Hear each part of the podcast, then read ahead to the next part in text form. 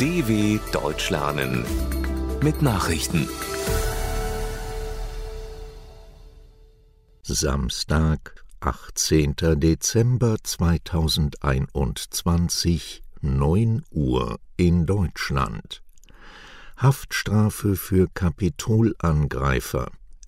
Knapp ein Jahr nach dem Sturm auf das Kapitol in Washington hat ein US-Gericht die bislang härteste Strafe gegen einen der Beteiligten verhängt. Eine Bundesrichterin verurteilte den Anhänger des damaligen Präsidenten Donald Trump zu fünf Jahren und drei Monaten Gefängnis. Dem nun verurteilten Mann war es zwar nicht gelungen, in das Parlamentsgebäude einzudringen, er hatte aber vor dem Kapitol Bretter und Feuerlöscher auf Polizisten geschleudert. Bei dem Angriff im Januar waren fünf Menschen ums Leben gekommen.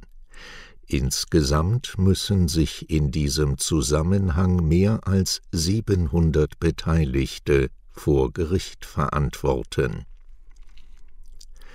Corona-Reisebeschränkungen in Europa zur Eindämmung der Omikron-Variante des Coronavirus verschärft Österreich seine Einreisebestimmungen.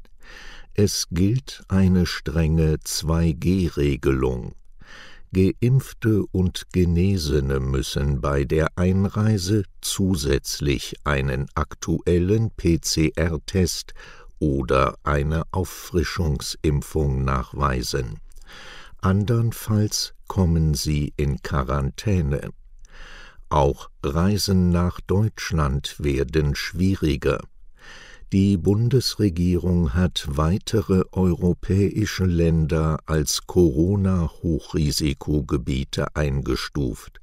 Das heißt, ungeimpfte Reisende aus Dänemark, Norwegen, Frankreich und Andorra müssen in Quarantäne, wenn sie nach Deutschland wollen.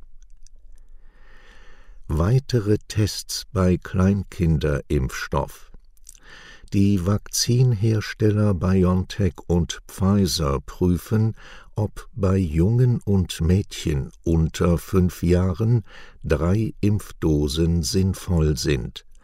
Eine laufende klinische Studie werde entsprechend angepasst, teilten der Mainzer Impfstoffentwickler und der US-Pharmakonzern mit Grund ist eine nicht ausreichende Immunantwort bei kleinen Kindern, wenn der für sie deutlich geringer dosierte Impfstoff nur zweimal verabreicht wird.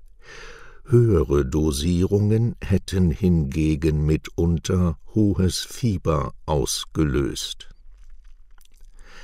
Polen wegen Medienbeschränkung in der Kritik das polnische Parlament hat kurzfristig ein umstrittenes Mediengesetz verabschiedet. Es soll die Medienlandschaft des EU-Mitgliedstaats vor, nach Ansicht der Regierung, potenziell feindlichen Akteuren schützen. Kritiker sehen darin jedoch einen Versuch, den regierungskritischen Nachrichtensender TVN24 zum Schweigen zu bringen, der dem US-Medienkonzern Discovery gehört. Das Unternehmen verurteilte die Entscheidung scharf. Polens Präsident Andrzej Duda prüft noch, ob er das neue Gesetz unterzeichnen wird. Aufklärung von Kriegsverbrechen in Äthiopien Der UN-Menschenrechtsrat in Genf hat eine Untersuchung der eskalierenden Lage in Äthiopien beschlossen.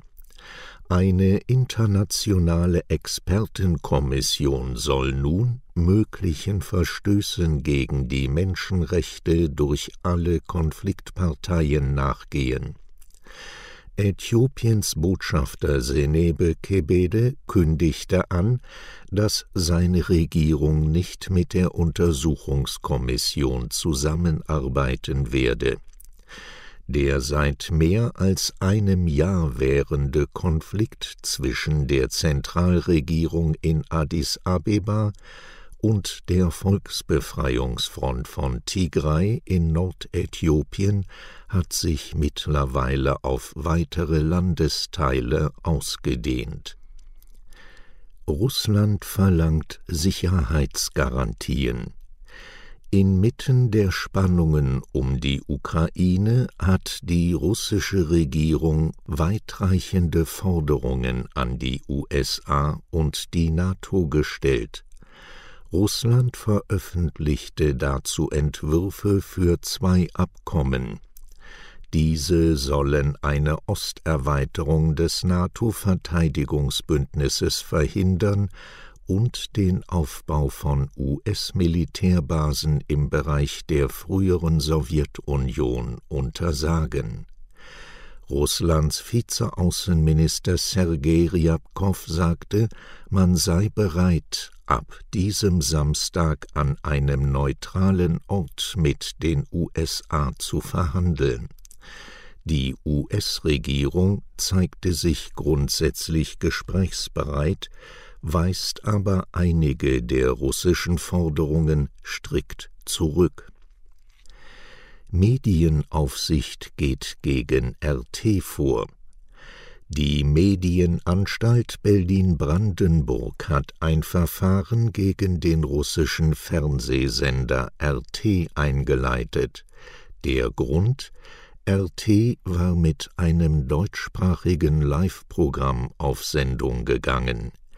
Die für die Aufsicht zuständige Medienanstalt begründete ihren Schritt damit, dass für dieses Programm eine Rundfunkzulassung in Deutschland weder beantragt noch erteilt worden sei.